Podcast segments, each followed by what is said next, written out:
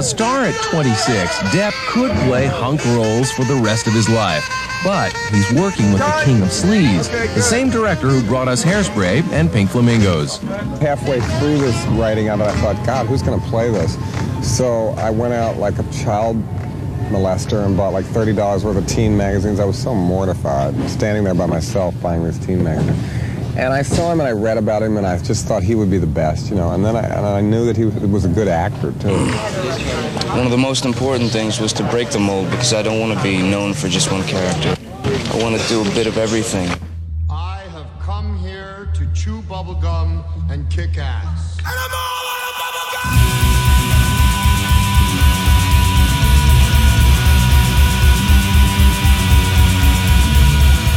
Astro Radio Z is a horror, exploitation film podcast by filmmakers, critics, musicians, journalists, and fans for the film obsessed. Here is your host, Derek Carey. Welcome to another episode of Astro Radio Z. As always, I'm your host, Mr. Derek Carey, in the icy tundra of Wisconsin, coming to talk to you about some more John Waters films. Tonight, we're going to be talking about his 1990 musical, Crybaby.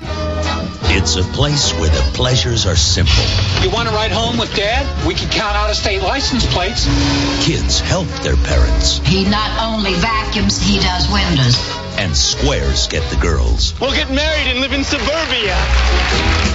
Then came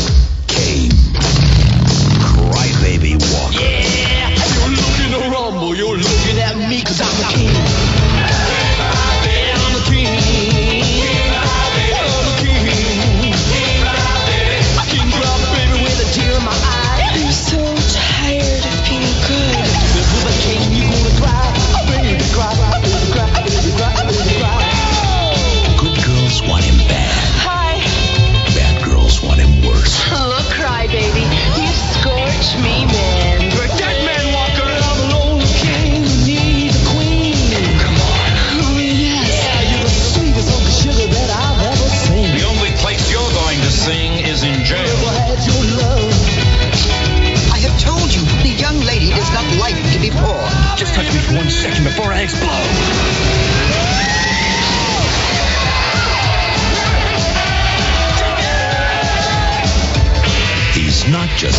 Just antisocial. Get on! He was born to be bad. Just one night of happiness, that's all I ask. Baby, cry, baby, cry, baby, cry. Cry, baby, cry, baby, cry, baby, cry. Cry, baby, cry, baby, cry, baby, cry. Film by John Waters. You've made me the happiest juvenile delinquent in Baltimore. So, Angelique, how about tonight? You tell us what is Crybaby? What is the story of Crybaby? Crybaby is like a mix of your Elvis movie and your juvenile delinquent romance comedy. It's beautiful. We got the the good girl from the wrong side of the tracks, and two worlds collide. Crybaby essentially is kind of like a parody of the Elvis teen heartthrob movies of the 50s. Of the movies up until this point was the biggest budgeted film that John Waters had done. He had a 12 million dollar budget on this and unfortunately it was considered a flop after it came out because it only raked in 8 million dollars in box office but subsequently has gone on to become a cult hit that even spawned a short-lived musical I think it did a handful of shows. Regardless of the box office, when this was made, this was the first film in which John Waters had the studios in a bidding war, in which, depending on how you look at it, Universal won out. Uh, maybe for box office they didn't win out, but they were the the company that and studio that decided to release this movie. Now John Waters, when he was uh, casting this movie, which this is an ensemble cast if you've ever seen one. He was trying to get a teen heartthrob to play Wade Crybaby Walker. This was Johnny Depp's first big movie after he had done uh, 21 Jump Street for years. And he was he- obviously at that time pretty hot shit. He, I mean, he had been in uh, Nightmare on Elm Street way before this, but that didn't get him any traction whatsoever. I mean, it's legendary for all us horror freaks, but but the majority of film audiences. They have they had no idea who Johnny Depp was, and after this movie, Johnny Depp would go on to make Edward Scissorhands almost immediately. But he agreed to come on and make Crybaby because he wanted to try and break out of the heartthrob mold and and be this kind of rude rockabilly greaser punk that's uh, in this flick. Now, Andrew, what do you think of Johnny Depp in this flick? I love him, man. I I think you know, despite the current uh, shit about him and his uh in his uh, private life, I always think he's a great actor. And uh, you know, I'm a Nightmare on Elm Street fan, so I obviously glad to see Glenn back in the game. You know, that's bad what happened to him with that bed, but he, he looked like he recovered pretty good. Mm-hmm, Uh, so uh, I'm all for that, man. I mean, is, is especially after seeing what he would do later. Johnny Depp always made, well, you know, like remember that one where he was that guy in the train station or whatever, Nick of Time. Like aside from a few ones that weren't that good, most of his acting choices is really neat. And I think he probably was one of the few people in Crybaby that was a fan of John Waters' old movies and was like stoked to be in it. Cause you figure like Universal and some of these people they was casting, I know like Traci Lords was like, oh wait, he made a movie where somebody eats poop. I don't know if I want to be in this. You know what I'm saying? Like Which is funny considering that during the time that this was made, she was under investigation for mm, being an underage porno star. Right, right. But you know, it's like it's like so, it's so a good reason to stay away from anything that might even resemble that. You know. Right, right. So, but uh, I always got the feeling that like he he was one of the people that was excited to be like he was a fan of um of John Waters. hmm And uh, this is probably up until this point. I mean, we had talked last episode about how Hairspray, how he had walked away from a lot of the Dreamland cast. Um, this movie, bar none, has the least amount of Dreamlanders in it. Obviously, Divine had died, so there's no Divine here. But from his previous films, the only two people that I recognized was Mink Stole. in a great role. Um, she eventually gets put into an iron lung because she smokes so much. Happy now, Mona? Huh? You finally did it. You put your own mother in an iron lung. Mrs. Malnarowski, there is no smoking in this courtroom. Why not? I pay taxes on cigarettes, don't I? And what do I get for those taxes? Happiness? Hell no! I get tuberculosis! Oh, Christ! Now I got a flat tire! And Mary Vivian Pearce in a blip, like literally a blip. Otherwise, this is uh, pretty much populated by a lot of actors and actresses that uh, most people would know. We have Ricki Lake come back as Crybaby Walker's sister. Uh, you have, as you said, Traci Lords in perhaps my favorite movie she's ever been in. She is not only on fire, smoking hot. She is she is so rude and so full of personality in this flick. I absolutely adore her in this movie. Um, Kim McGuire as Hatchet Face, probably one of the most classic characters in all of film to me. We have Iggy Pop. He plays Crybaby Walker's grandma's uh, boy toy, I guess you could call him, because it's not. I don't think it's his grandpa per se, is it? Like maybe his uncle or some His shit. aunt and uncle. Uncle, yeah. Okay. And uh, then we also had uh, Patricia Hearst, which was interesting. Do you know anything about that, Andrew? Like the history of how he got uh, Patricia Hearst to be in this flick? I mean, he's just always been a fan of that type of stuff. You know, he the would go true to crime thing, yeah. Yeah, exactly. Uh, so you know, having somebody like that in his movies had to be a trip for him. You know, because he's, you know, he would uh, he spent time doing um, lectures and stuff in prisons, going them doing educational stuff. So he obviously just crime is just something that I mean, he's written a lot of chapters in books uh, about uh, just his like and it's in all of his old movies too, man. He's just got a fascination with crime and criminals and cr- criminal figures. So I think if he could have got away with it, he would have had a lot of more famous, you know, what I'm saying people uh, that did crimes and stuff in his movies. But uh, that the scene with um with her in the courtroom where she says "fuck," like that's that's like probably my favorite part of the whole movie. I Wanda, honey. You were on the radio. Would you just get me the fuck out of here? What's fuck mean, Hector? Oh, Meg, it's just a teen nonsense word Wanda uses to make herself feel all grown up. Your Honor, could we take Wanda the fuck home?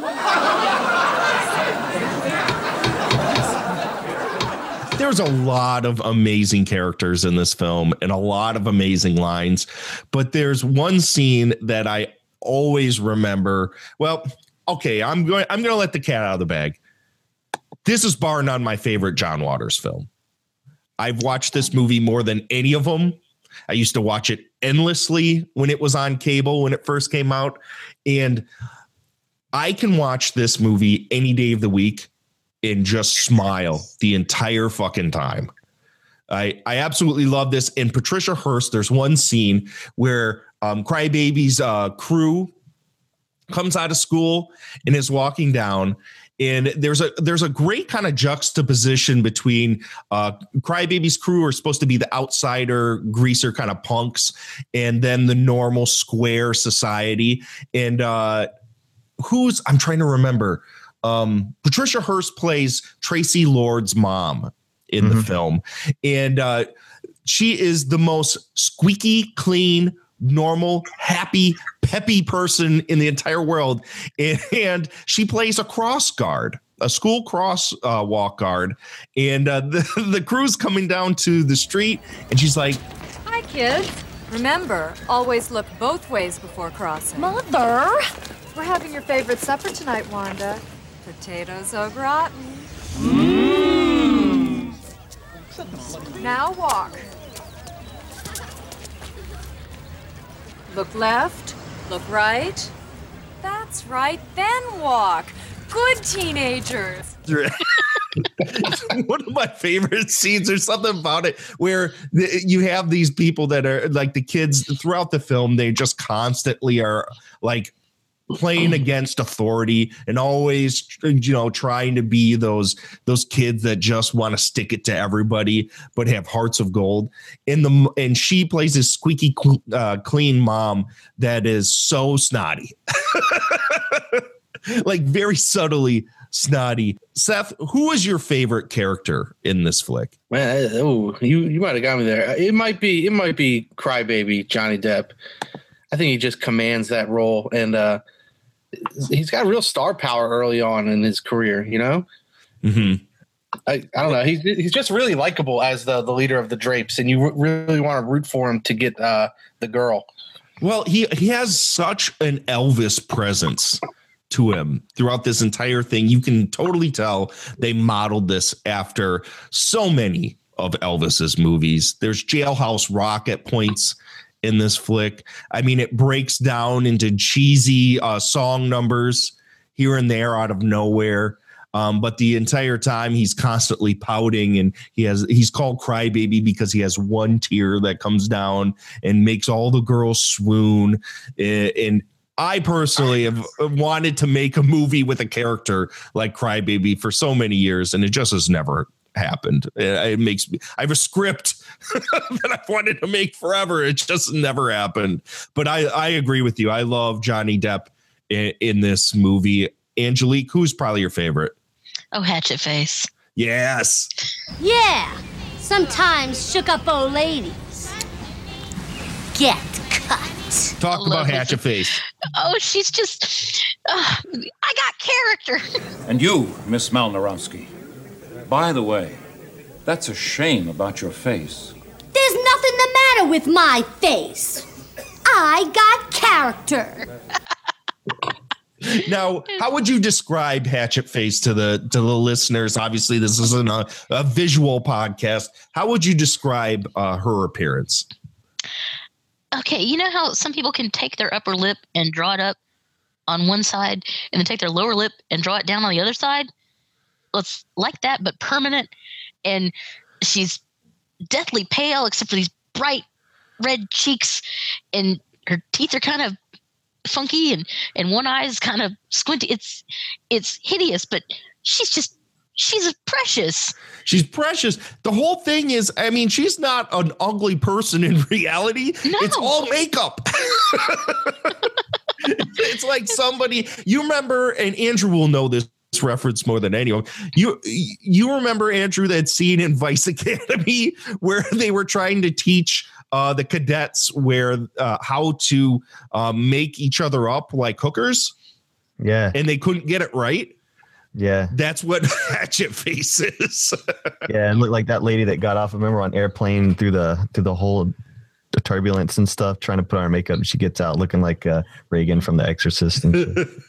and the kids from uh, one crazy summer they got slapped on the back yeah, and they stuck. Yeah, Oh man, I'm telling you, Hatchet Face is always. It, there's so many great characters. Andrew, who's yours?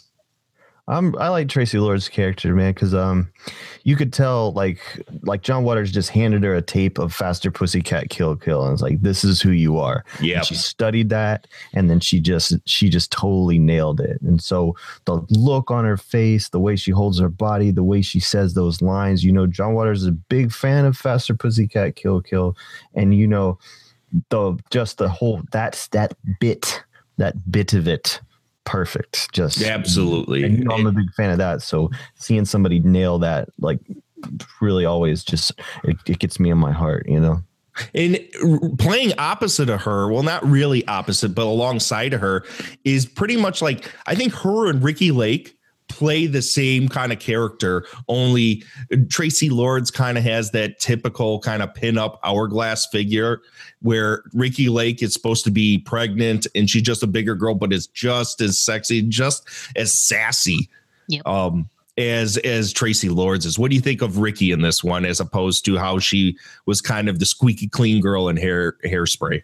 dude i would not know how, who to make out with first i mean i would just I, I would my head would blow up man they're just smoking hot both of 'em, you know i probably probably ricki lake just no idea but no i mean i had i had i understand why his fascination with the bad girls and all that and with the bad kids and with the delinquents and stuff i mean i had a did i talk about this group of girls that went to my school did i talk about them on one of the older shows I believe so. Yes. yeah, man. So I get it, man. I really, I really, really do. I get it. But man, yeah, Ricki Lake, and I guess she was supposed to be pregnant or whatever because she has the baby. She's like eight months pregnant or nine months I wish, pregnant. he, I wish he would have showed her biting through the umbilical in that car. That would have been so good, such a good callback.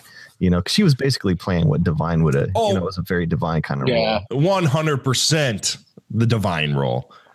I think that's the like the signature John Waters gross out moment that was missing. Well, it was still kind of there. I mean, it's still a ridiculous sequence at the end where they have the chicken race and she decides to get in the car and has a baby while they're having the, the chicken race. Yeah, yeah. Yeah, this is of any of the John Waters movies, I would probably say that Crybaby is the tamest uh, with content, but I still think it's really uh, still razor sharp with wit and uh, the humor that it's going after. Angelique, if there's anything that you would consider old school John Waters about Crybaby, what would it be? What would be that link? Well, you got the Tojo, the pervert. All right, who's up? Tojo Jackson's art photography right here. Be a nudie cutie, make good money to booty. Hey, I'm paying three bucks a shot. You got it. What the hell? Why not show it, right? Hey, you. Yeah, you, the looker with the Class A seal beam headlights. You want to pose for Tojo? Beat it, creep. so it's still got you know and and and how crybaby gets all worked up in the lightning and and all you know i'm bursting for you huh. You know, Oh, and the scenes where during the jukebox jamboree, they're Everybody's making out. Yeah, the the French kiss section of the film, which I I can only imagine in the theater how normal people when they walked in and they saw that scene, how how squirmy they probably were in their when the kids share the lollipop that was just like ew. But there's a couple of the sequel like i think uh, there were two of the the kissers like um hatchet faces kiss was particularly grotesque and iggy pop and um trying to think what Susan her name- Tyrrell. Susan Tyrrell. yeah, Su- Yeah. susan tyrrell they literally looked like they were trying to kill each other They were they looked like they done that like five minutes before the camera started too. They just yeah, Susan Tyrrell. Susan Tyrrell's the one and and Hatchet faced where I was like, man, they would have just eased right in the old dreamland. Man, they seem like somehow cutting room floor next door neighbors that never got into the old movies. They just right There was something so like welcoming and at home about Johnny Depp, that whole Drape family that they had in this film with uh, Iggy Pop and Susan Tyrrell and all of them. Like when when the film, because the film kind of plays the two separate entities in completely different ways. Um, the Drape family, which is very is supposed to be kind of like you know these grubby people that are that uh, that are living in squalor and do nothing but you know steal cars and raise hell and all this stuff. But they're all portrayed as really genuinely lovable characters. And then you have the squares which is just so squeaky clean that it makes you want to barf. And it, it everything is really pastel looking. And very boring a lot of doo-wop music um seth what do you think of the dichotomy of the two opposing forces in this film Oh, John Waters made it perfectly clear who you were supposed to like and dislike. I mean, the first scene we see of uh, Iggy Pop, he's in a wash tub scrubbing his butt with a toilet brush, and he yells, "You found me in my birthday suit." I mean, how can you not like like that? And then you have the uh, the squares. You see them, and they're at a like a talent show in the middle of the afternoon. Everyone's dressed up. I mean, come on, no one does that. That's boring. I want to hang out with Iggy Pop, scrubbing his ass. butt naked. Those, yeah, butt naked. Uh, I always remember watching this every time it would the movie switches over to the scenes with the squares. I wanted to fast forward the movie when I was growing up because I'm like, I don't, I hate these people. I don't want to watch this shit. They were assholes. They were complete assholes. You know, they were the. This is uh, this is where you know typical John Waters comes into the fold, where he takes these ideas and he's he's kind of poking fun at them to make you realize how ridiculous they are. And uh, the squares are these people that are obviously suburbanites that are God fearing, that all appear on the surface to be walking the straight and narrow path, but in their hearts and underneath the surface are real fucking pricks. Andrew, what do you think of the squares? They suck, man. I mean, they are you know, there's some really 80s movie about the the asshole rich people being the, you know, the antagonists or whatever. It's just super 80s. You know, you take your pick. There's tons of movie. One crazy summer. Right. it's so that was very very 80s thing to do even though it was 1990 everybody knows 90 is still the 80s so um that that just was yeah it was very typical and i uh, god their music was so shitty oh it's so saccharine like you're you're embarrassed for the people like just you know like for you feel embarrassed for them. It's a weird feeling you get when you hear that music like ugh, sorry Well, it's also the presentation too, the way that they sang it because they all did these acapella like talent shows God, so where it's all syncopated dance moves and they're holding their hearts and it's also cheese dick. It's ridiculous. Just ridiculous it's ridiculous. I I fucking I remember watching this movie growing up, just hating the squares so fucking badly. The only person in the squares, obviously, other than um, Allison, who is uh, Johnny Depp, Crybaby Walker's uh, love interest in the film, which is kind of like this Romeo and Juliet, you know, the two warring factions and the the two people that fall in love, and how are these people going to come together and realize that love is going to conquer all. Um, other than Allison, played by Amy uh, Locane. I'm probably slaughtering the name, but oh well. Um, uh, Polly Bergen is Miss Vernon Williams. Is is a really really fun to watch on screen because she plays your kind of your typical blowhard grandma, you know, prim and proper uh, Catholic going suburbanite that is having conflicting feelings about the way that she's been treating the drapes. And so let's go ahead and go on to the drapes. Angelique, what do you think of the other side? The people we're supposed that we're supposed to identify with, that we've been identifying with from the beginning of John Waters films, because it's basically the characters that John Waters has been, well, a much more tame version of the characters we've been seeing up until this point. What do you think of of the drapes and how they're they're shown? Well, I mean, I come from a family of drapes.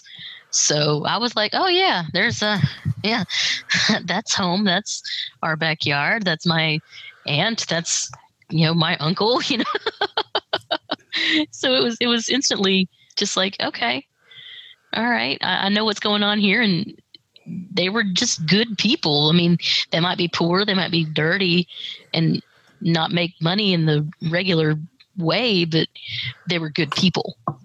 Mm-hmm. Seth? Yeah, like Angelique said, they're good people. Susan Tyrrell's character is a, a loving grandmother that'll fight for you know her family, even if she's a little scantily clad in weird leather and puts on parties for the youth where they'll make out and drink and whatever. She's just trying to have a good time with everyone. Yeah, you can't complain about that. Right, right, right. And uh Andrew, Oh man, you you know, it's like you said. This is the, I I think I said, said in probably the first John Waters show that we did that he's kind in a way making the same movie over and over again. And I don't mean that in like a real specific sense, but more in a general sense. He just loves the outsiders Mhm. and wants to show um, that affinity for those weirdo characters. And so having this collection of people that like to party and get down, it's an extension of I don't know the hair shop from uh, from Female Trouble or kind of anything like that. You know, it just uh, Susan Tyrrell. I really love her. Oh, I don't. I don't know if it'll make it on here, but Forbidden Zone. I think I mentioned. Uh, may have mentioned that before we were talking, or maybe early on. I just really love her, and she just she's like like maybe like almost like the Edie of the movie or something like that. She's just so out there, such a bonkers group. He loves them, and in the rest of his movies, he's all he's still after this. He's going to continue to center on and make the audience identify identify with and appeal to the eyeballs. And I think that's what he's trying to do. I think he's always trying to. Uh, Get get the get them get the viewer on the on the side of people that maybe in real life they they misjudge and stuff like that. Right. Well, I think they're trying to show, you know, the the squares are supposed to be normal society that look down on everything that isn't completely them. And we are supposed to be, well, I guess you could say we are supposed to be the the drapes and we're supposed to sympathize with them completely. It's it's pretty typical John Waters themes and in what he's trying to say. Um, but this film, obviously, compared to the rest of them, is far tamer. Did anybody have a problem that this film wasn't as as biting as some of his other ones? No. No. yeah, it was. I mean, the films that he was making fun of, or or, or you know, paying homage to, or whatever you want to say about him, they weren't filthy. You know, he he kind of clicked it up, you know, from a from a four to a seven, maybe, but you know, there wasn't a need to go over the top. I don't think with this one. there still was elements that were that were quite over the top but yeah this this is It wasn't a singing butthole. well I mean, things are. Yeah few, things are that singing butthole.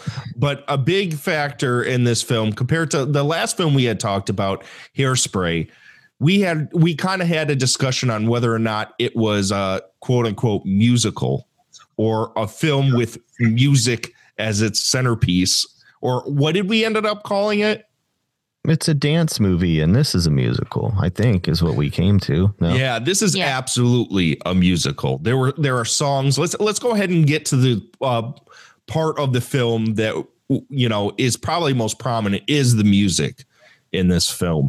Uh, there are actual songs that are written that the characters actually sing, unlike Hairspray, which is mostly just dancing to music. But then there are still tons of other songs that are playing that if you were familiar with any of John Waters' films up to this point, you know how many amazing deep cuts of that era that he would use in the character. That character of the music is so prevalent in this movie. I that's what made me more than anything fall in love with this movie is the music the music creates such a mood and such a feeling um, that it's just like i'm I love every second that there's music going on, other than obviously the squares doo wop stuff, because it's just so saccharine and ugh, grody. like, who really likes listening to uh, Mr. Sandman? really? Nobody. Nobody does. But the music itself, I mean, obviously, there's the the people sing it in the movie, and Johnny Depp as Crybaby Walker is supposed to be like this Elvis character. Big shocker here, he didn't sing any of it.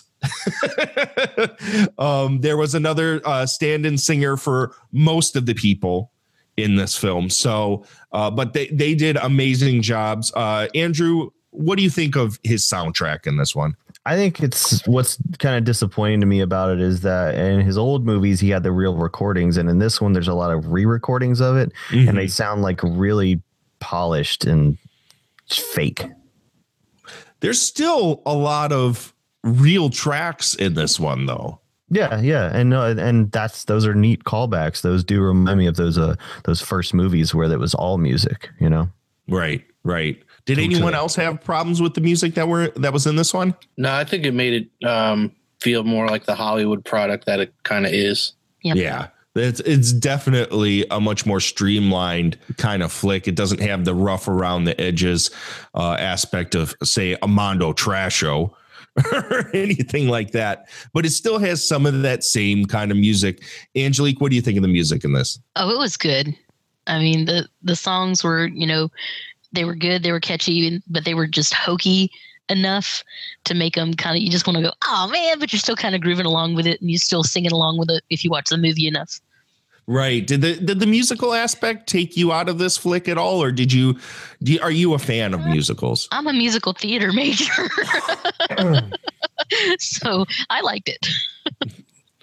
Yeah, there's sometimes musicals kind of rub me the wrong way, but this movie, there's just something about it. I love the style.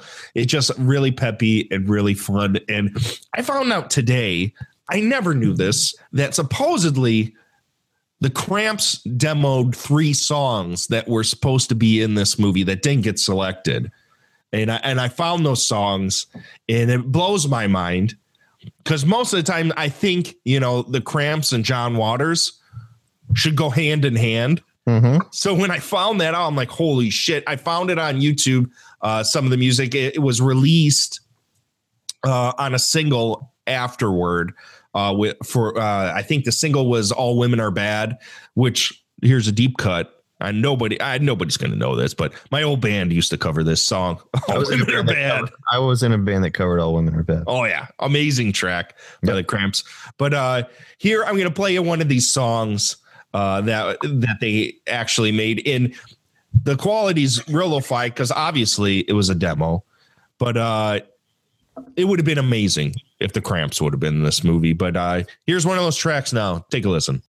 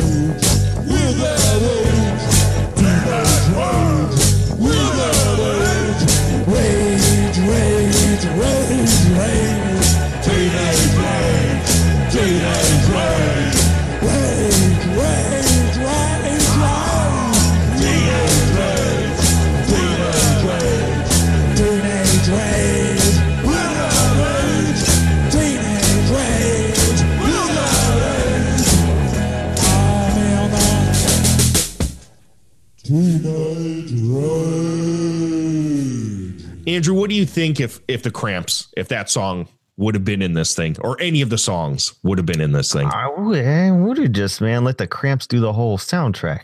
Wouldn't that have been fucking amazing? I mean, if they can't get those old recordings, like a Cramps soundtrack by the Cramps, re uh, you know, new versions of old songs, you know, because obviously we know it's not a real old movie, right? Right. It's it's a uh, satire of old movies, so covers of old songs would make sense. I would have loved that. That would be a classic soundtrack. Yeah, I, I have a feeling Universal probably wouldn't have went for that. Well, they probably didn't go. They probably didn't go for a lot of things. I'm. I'm. When I rewatched Crybaby, I was very surprised at some of the things that they they did let through. Um, I have the director's cut. I I have a VHS of the old one, but but I cannot even tell you if I ever even like played it.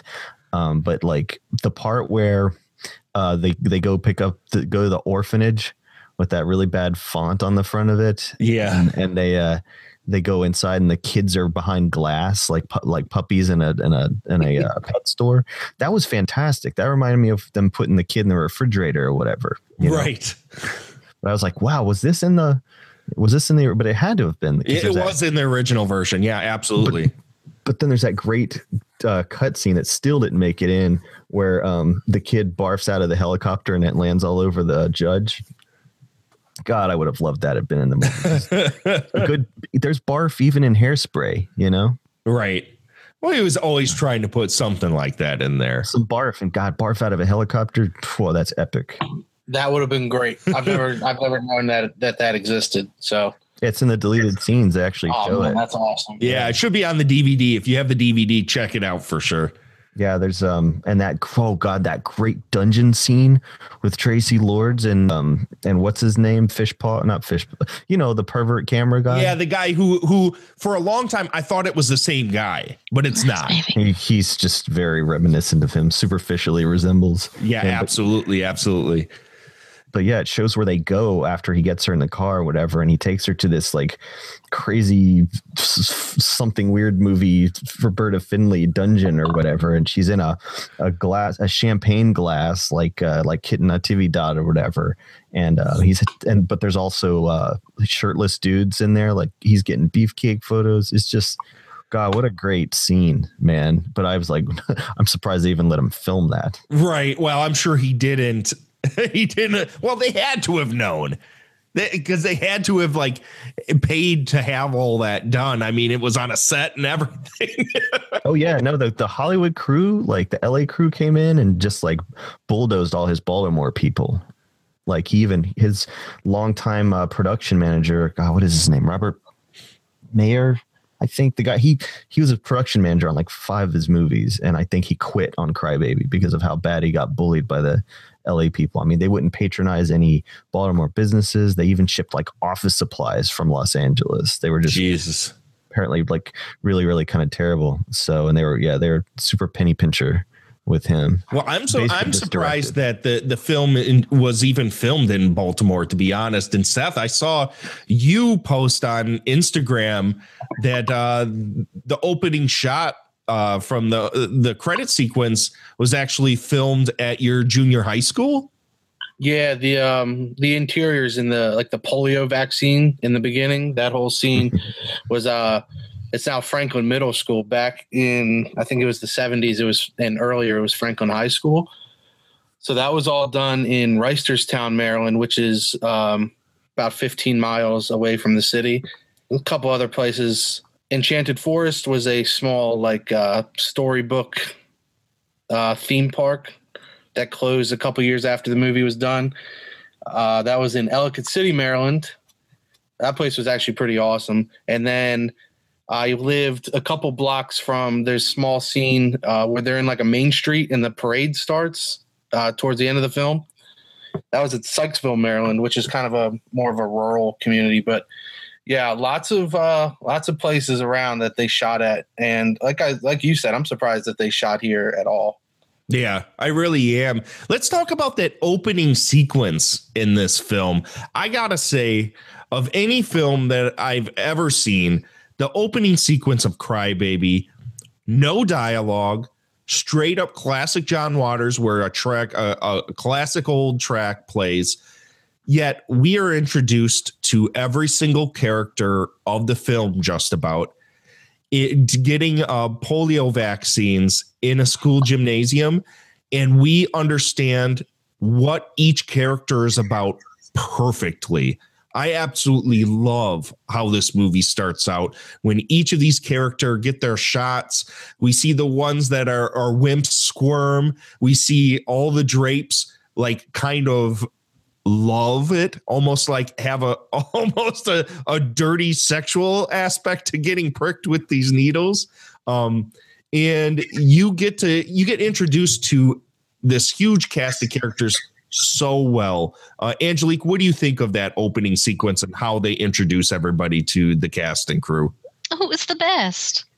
I mean, like we didn't have vaccines or anything, but like the the Department of Defense schools, we would have to get like you know lice checks and stand in line in the gym like that. So I was like, oh man, this is wow, and uh, just their reaction to the shot, like you know, uh, Traci Lords just kind of giving that little bite, the, and Hatchet Face just kind of you know freaking out. It was it's just it's, it was awesome.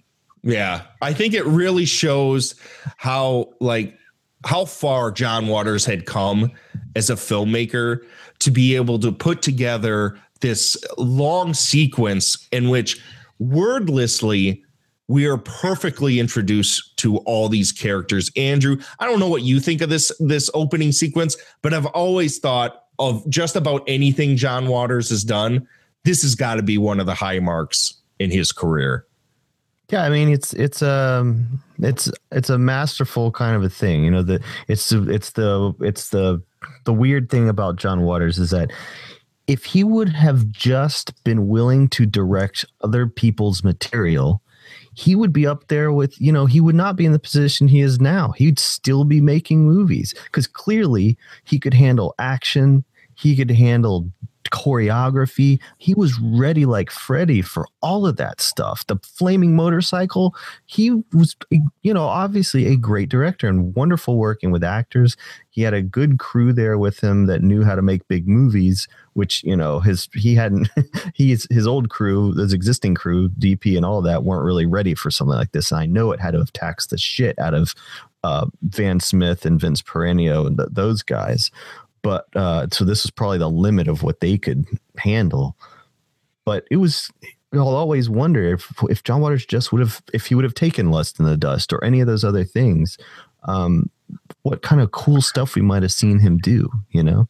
Yeah, I would have been really interested to see after this where he would have gone if he would have continued down this path. And he kind of did with Serial Mom. I mean, Serial Mom is a fairly bigger movie, but nothing, not it's not even close to what this was. I mean, there's coordinated dance numbers, huge cast that was really well known, uh, a lot of intricate kind of just back and forth between two completely different styles of people. I mean, the way it jumps between the drapes and the squares, as we had talked before, I mean, it's handled so perfectly. You know what world you're in each time it jumps back and forth.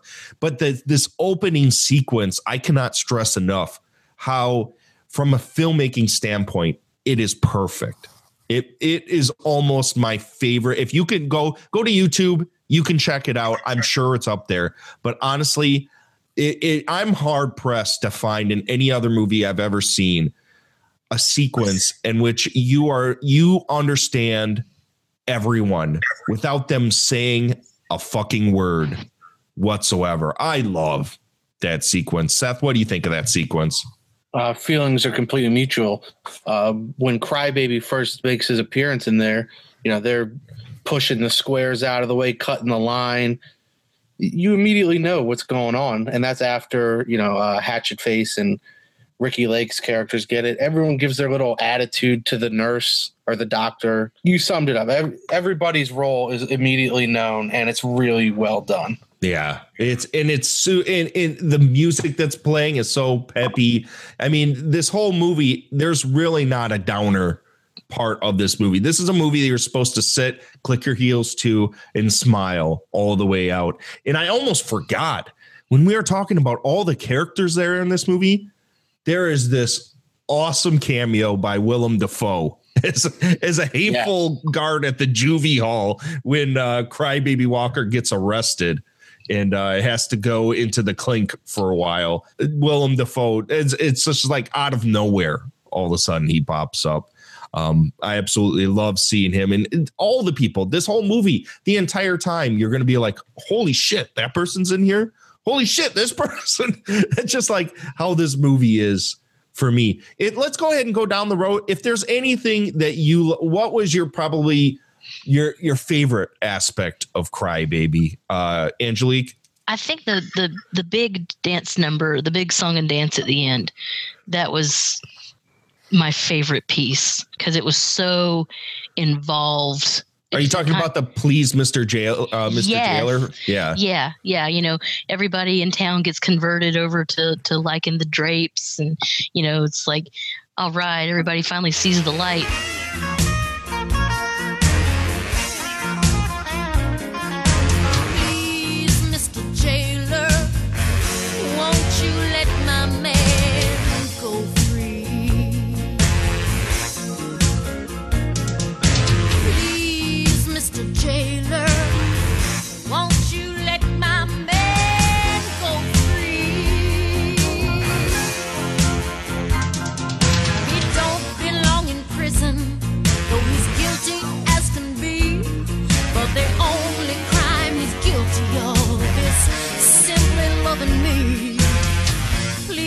Mr. Jailer, won't you let my man go free? Well, I know it won't be. I, I love that sequence, it, and it's also the music. I'll just keep coming back to it. It's the music is just so well done that it's just like you know it, it pulls you in. Seth, Uh, my favorite would be I forget if it's King Crybaby or Teardrop or not King Crybaby. Teardrops are falling or doing time for being young. yeah, Uh, the musical number in the prison where they're like making the license plates and they bust into song, and that choreography with that song and the sweeping camera, everything is just it's it's really top notch musical filmmaking and just beautifully made assembly line stuff going in the background and all the dancing of the characters. I I really fell in love with that scene the first time I saw it.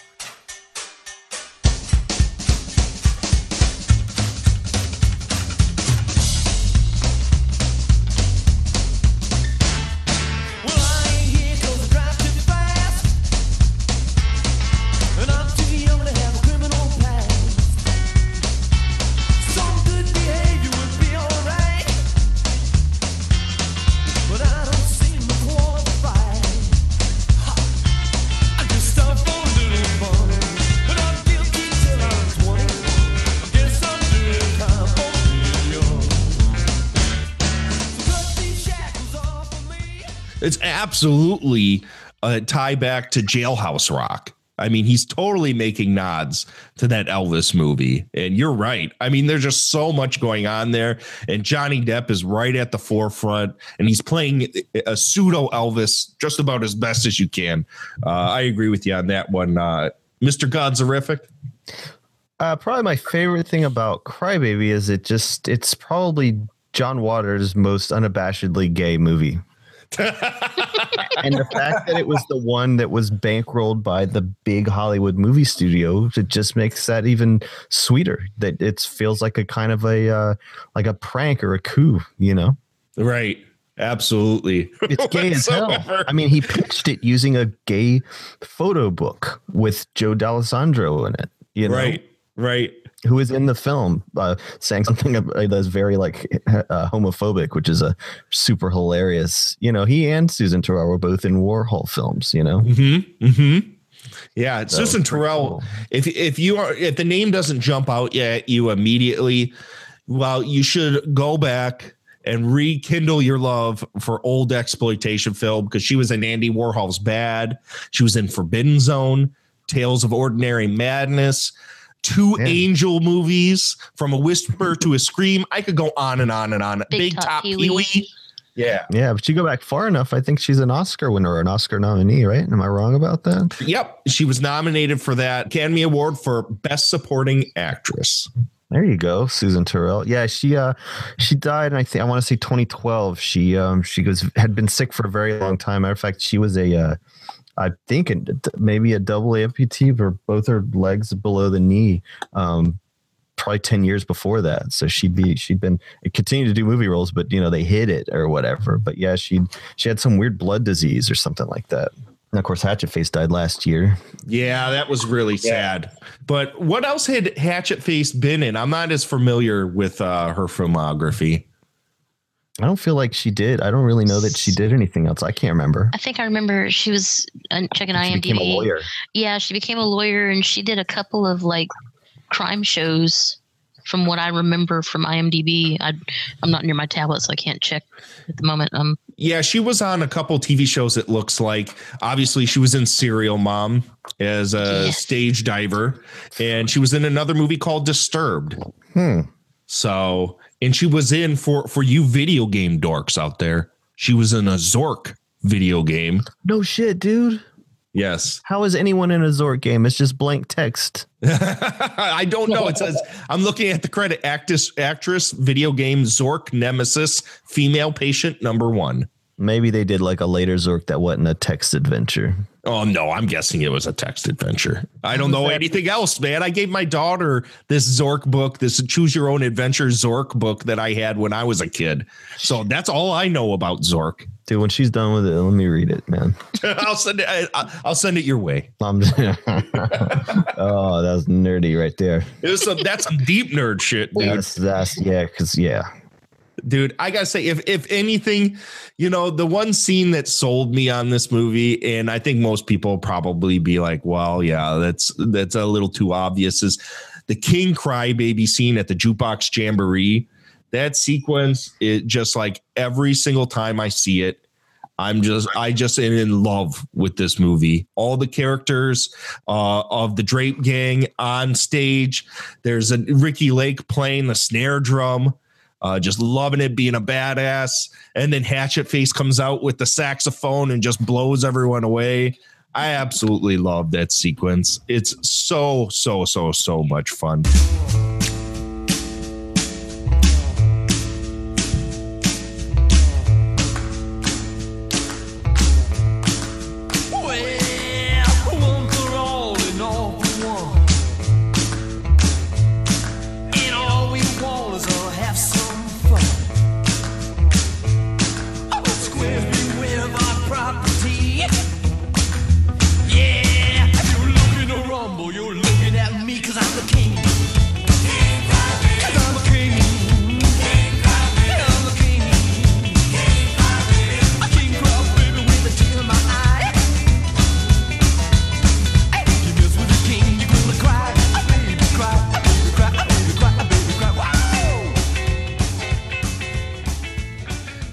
Ahead and and wrap this one up and let's give our final thoughts and what we ultimately think about Crybaby. I think you already know my thoughts. This is my favorite John Waters film.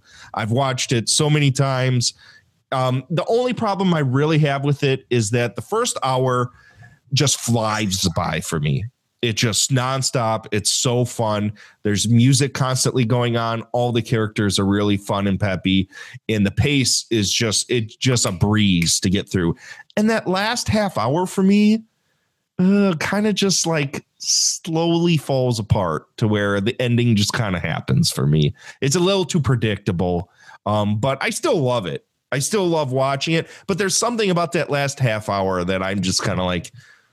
"Ugh." It just doesn't do it for me. But uh, yeah, I would say, obviously, I've already said it. This is my favorite one of all of his movies. Um, Seth, what do you think ultimately about Crybaby? Uh, you know, when I when I think about Crybaby, I usually put it towards the bottom of my John Waters list. But whenever I watch it, I really, really enjoy it. You know, like you said, it just brings a smile to your face the entire time. And uh, I, for me, that probably has a lot to do with I'm like have a connection with a lot of the locations, but it's such a fun movie, and the characters are so absolutely enjoyable, and you know you can connect with them. It, it's really, you know, I think uh, going through these movies and now watching this one, I think it's definitely creeping up the list on my uh, you know favorite Waters films. Where where would you put it? Uh, I'd say right now, upper upper half. Uh, I haven't seen anything after Serial Mom. Really? Yeah, yeah. I haven't the last three or so. I haven't seen, but uh, otherwise, I'd put it oh, top four. Very nice. Very nice. Yeah, it's just a breezy flick. I think it's one of these weird films where if you're a hardcore old school John Waters fan, I could see having problems that this is almost all of the the trademarks of John Waters are virtually gone and this is much more straight edge kind of film, but it still is is fun and satirical and pretty sharp witted uh, when it all, when all is said and done. And as we had talked about before, I think it would have been very interesting to see him move on and try his hand at uh, more sophisticated films. But ultimately, this was a flop, so that wasn't meant to be. Angelique, what are your ultimate thoughts on uh, Cry Baby? Oh, it's one of my favorites. It's in my top five, most definitely. Um, yeah. Do you? uh, I mean, have you seen this before? Was this a first time view for you? Oh no, no, no. I, I've I've I've watched Crybaby a lot. Not not quite as much as you have, but like if I see it on, you know, I'm like, yep, Crybaby, and I've got the DVD. So, you know, yeah. yeah, I, I I bet you I watch this at least once or twice a year. I I still to this day I've showed my flick. kids I've showed my kids this. I oh I love this movie. Absolutely love this one. Um and it's unfortunate Amanda wasn't able to come on because she told me that this was the movie that actually introduced her to uh John Waters and I'm sure that's the case for a lot of people. yeah. I mean, this Especially was a with the Johnny Depp thing. Like, oh yeah, Johnny Depp. Who's this John Waters cat? Well, and the, you know what I saw today when I was l- looking up stuff for the episode that on IMDb there's a whole thread of people saying this is Johnny Depp's worst film. I saw that, and I'm like, no, it's not. It just it just blows my mind. Uh, Seth, Uh, some people's opinions are just plain wrong. Uh, some people didn't see Secret Windows. But they- oh yeah, Andrew. Ultimately, where do you come out on Crybaby? It's my least favorite, but not because I don't think it's a well-made movie. It's just one of the points in John. Wa- I mean, he had to eventually just not connect with me, and it just so happens that I do not like this music, this style of music. I uh, do not like Elvis. I am not into those kind of films that he's sending up, and um, rockabilly. I would have to say I hate it. So I'm like, you know, I just kind of, you know, I'm saying it just it was not a thing that appealed to me. You know, it's like just misses me because hairspray. Um, I was never that much into it, and I didn't wasn't into Crybaby. I didn't get into John Waters really until I went to see Serial Mom. And I was like, whoa, like I loved that. And that made me go back and watch all the old stuff, you know. But um these I just never was that into. But yeah, I don't um I just don't I don't like this care about the stuff. You know I'm saying? Like it's just not a genre. Like all you know, hairspray I love because um a lot of black people in it, a sincere love for uh, black music and all that stuff. And you really like saw a side of John Waters that you never seen before. But thinking back on it and looking at his old movies and his interest in music in particular, you're like, yeah, right. I get It it. was always there. Yeah. Yeah, but with this, I mean, um, uh, I was just like, well, of course, the big studio movie is going to be whiter. You know what I mean? It just made me kind of mad, um, but not necessarily like I don't like the movie because I have fun. It's a blast. I love the characters. I love the makeup, the hair, the, all that stuff. I just um, the '50s thing. The you know, I don't like any attempt to to kind of romanticize or gloss over what a shit time it was if you weren't white is you know what I'm saying it, it, it is I never enjoyed it and yet I I can't I, I do hate Elvis I think so that, that really See, I Say what? Say what? that really that really is the main thing I cannot stand Elvis so. Oh wow, that's. Uh, I gotta oppose you on this. oh no, no. I, I- you know, you asked me, and I think yes, I know, I know, I did. Well, some of the I don't want to be the guy that doesn't like it, but this is the only time where, and even though I mean, it's like it's not, it's my least favorite John Waters movie, but I still like it. Like I didn't have a, I got jazzed putting it on because of that opening scene. I'm like, "Dad, what was my problem with Crybaby? And then I started getting, I was like, right, Rockabilly, I hate that stuff. You know what I'm saying? Like, Right. I, I don't like the, the the Daddy Roth and the fire and everything. And Yeah, yeah, it's very much that.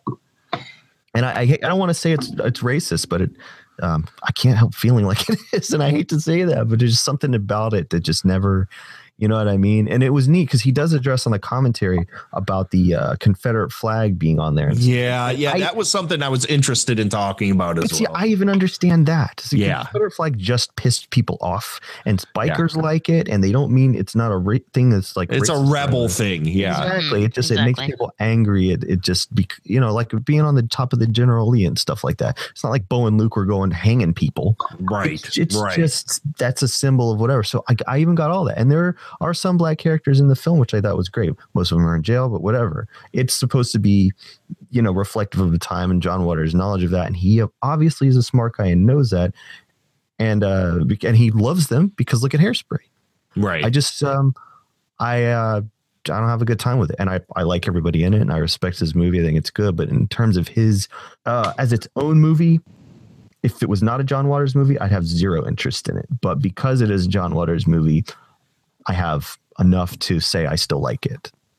Yeah, I can totally see your perspective on this. I mean, this is a very, very white film, a very suburban white film, They even did the with bunny the hop for Christ's sake. I mean, come Yeah, on. and, and I know that was meant to be super white, but even the other side of it, which is the uh, the, the, The drapes. was like that's a redneck. I mean, it's it's not.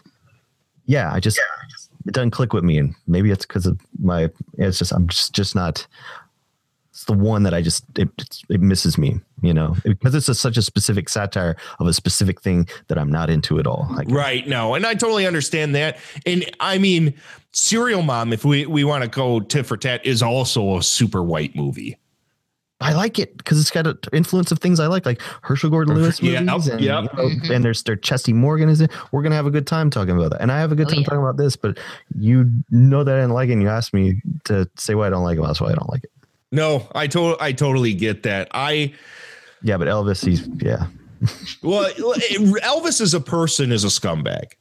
I don't. I, don't know, I, just, I just don't like. I don't like the. Yeah, just don't.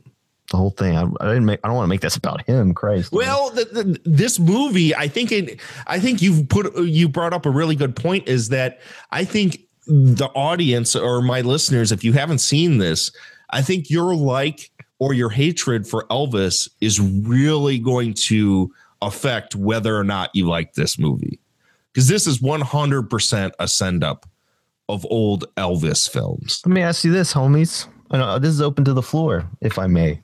Go for it. If the movie that John Waters had made was not Hairspray but Crybaby, and he pitched Hairspray to Universal, would Hairspray have been as excited to make this as if it was the other way around?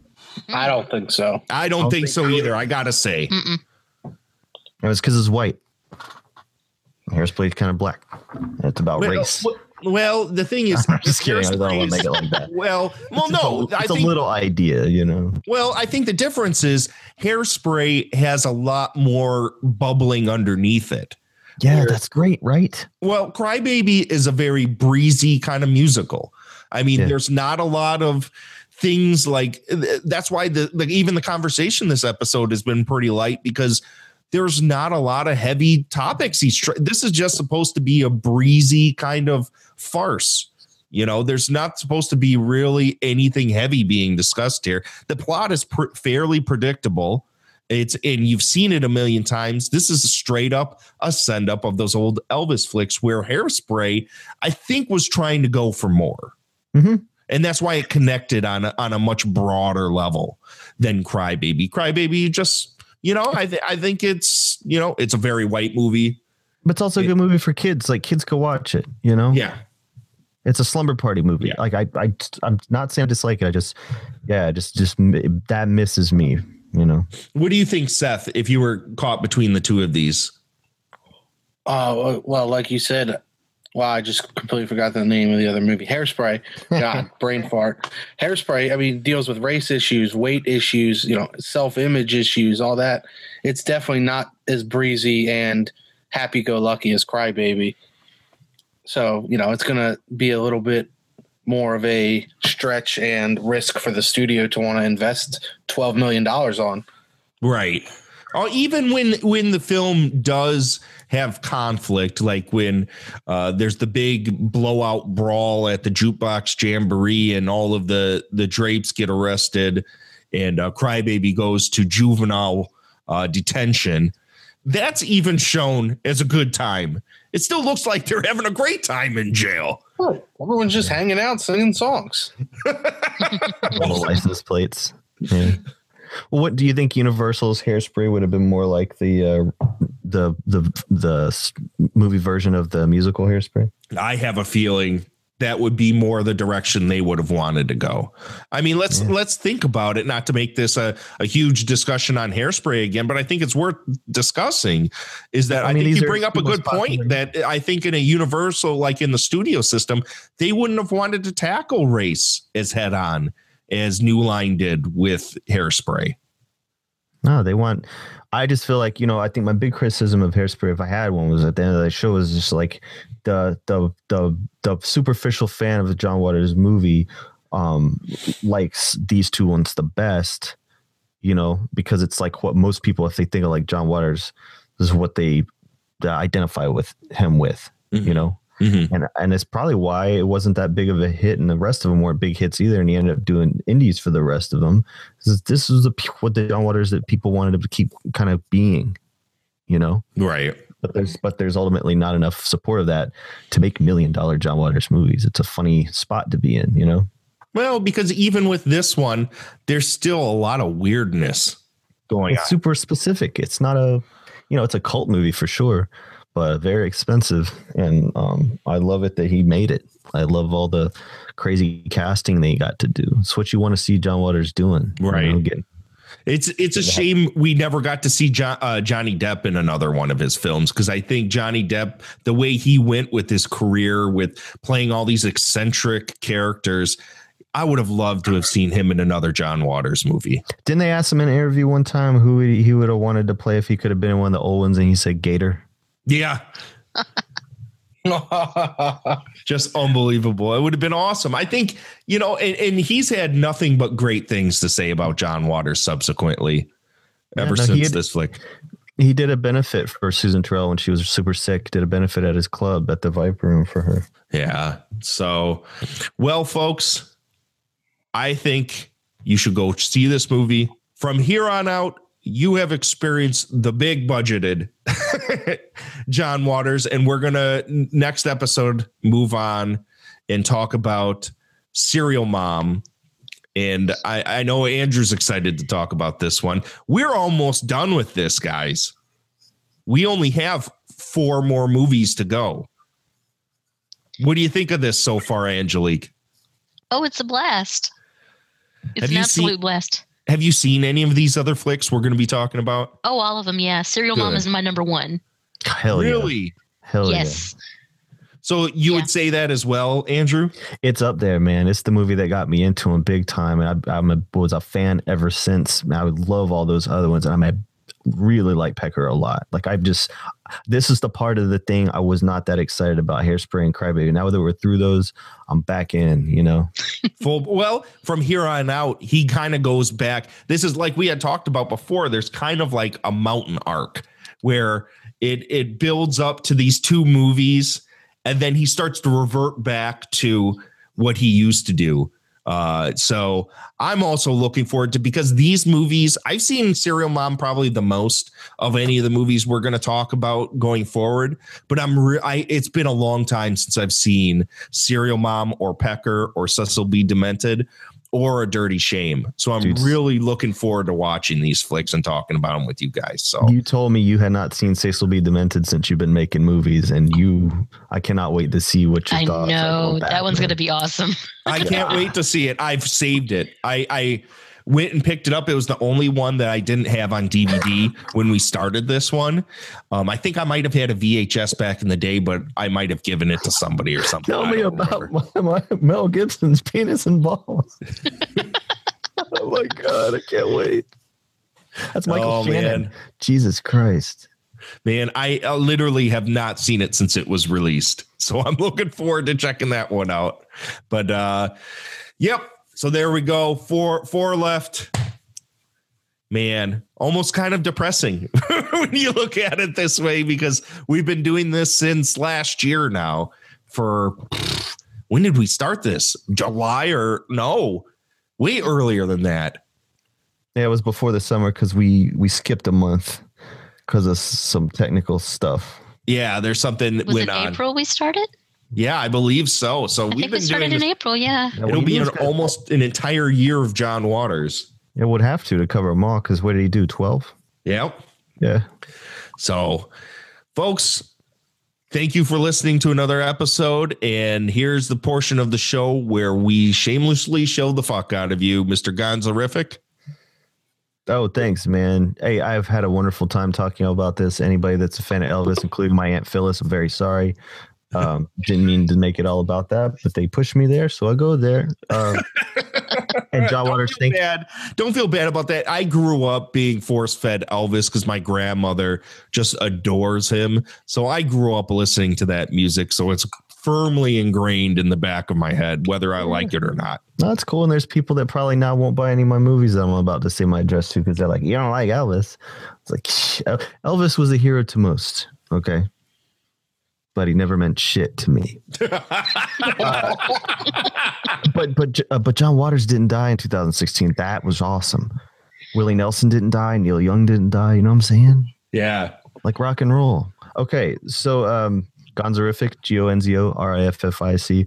You can buy some low budget movies featuring some people in Athens, Georgia that pattern themselves after the original Dreamland players. Just a bunch of friends making weird stuff here in the classic city. And on Amazon on demand, we got Pajama Nightmare, we got Mondo Gonzo, we got Fake Blood, we got Underground Cinema, Cinema with an S, and the latest one, Late Night Cable. Also, a lot of free ones on YouTube and a couple on Prime as well. So, you know, there's a lot worse things you could do with your time. Just, you know, tattoo something on your face or something. I don't know. Mr. Seth.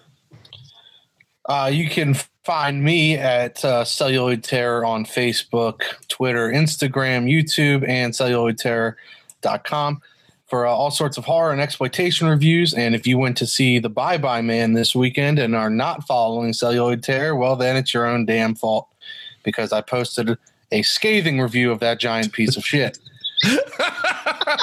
You are in the minority from what I hear.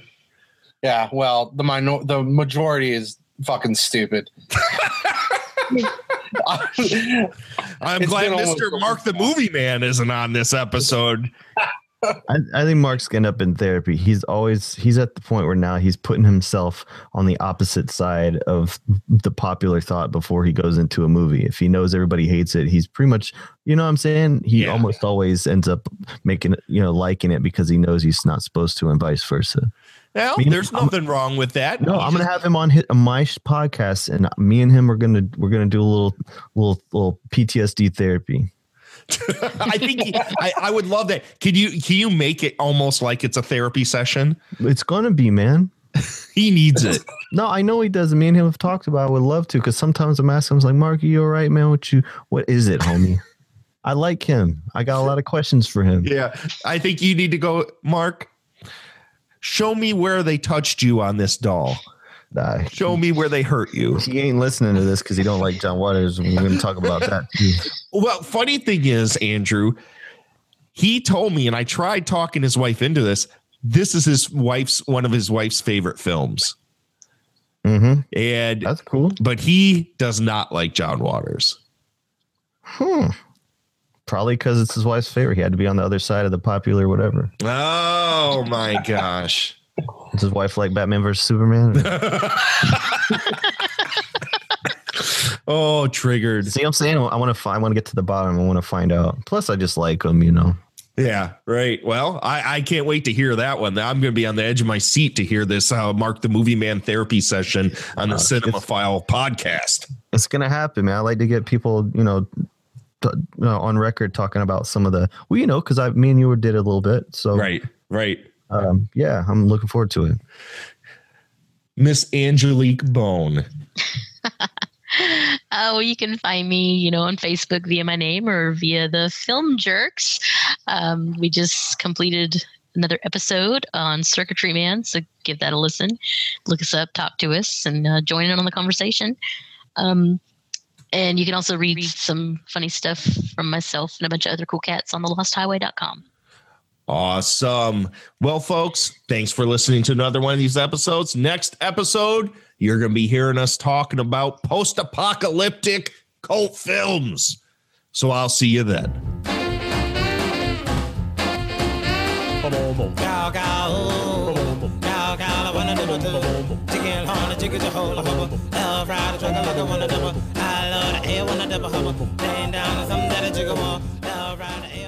You can find Astro Radio Z on iTunes, Stitcher, TuneIn, Spreaker, YouTube, and anywhere that podcasts are found. Please subscribe, share, rate, and review. You can also follow us on Twitter, Facebook, and email us questions, concerns, or just general chatter at astroradiozpodcast at gmail.com. Coming from me, Derek Carey, thank you for listening, and I'll see you next time. A sandwich that supposed to take. Two pieces of bread and wish you had some meat. Do do do boom. Cow cow loving in the blubber blubber. Love ride a hip and dibble zibble dibble. Oh love the mel chicken lover hubba. We ride a one and dibble record record. Oh love the mel chicken lover hubba. We ride a with it with a slubber dubber. Oh love the mel chicken lover hubba. We ride a hip and in the hubba low. How loud is something that a jigger want? Hmm. The other day I ate a ricochet biscuit. Well, it's the kind of a biscuit that's supposed to bounce off the wall back in your mouth. If it don't bounce back.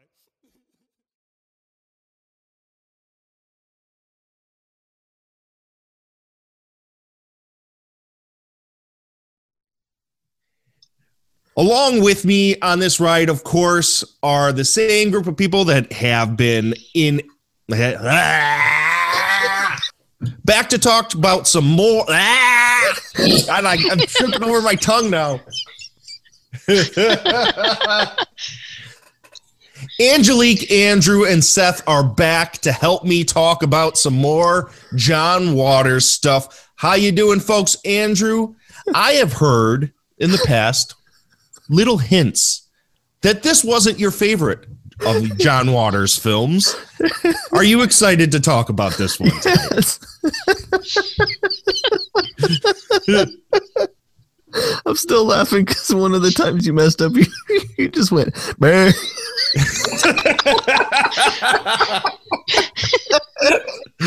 Couldn't fucking handle it. That's what I do.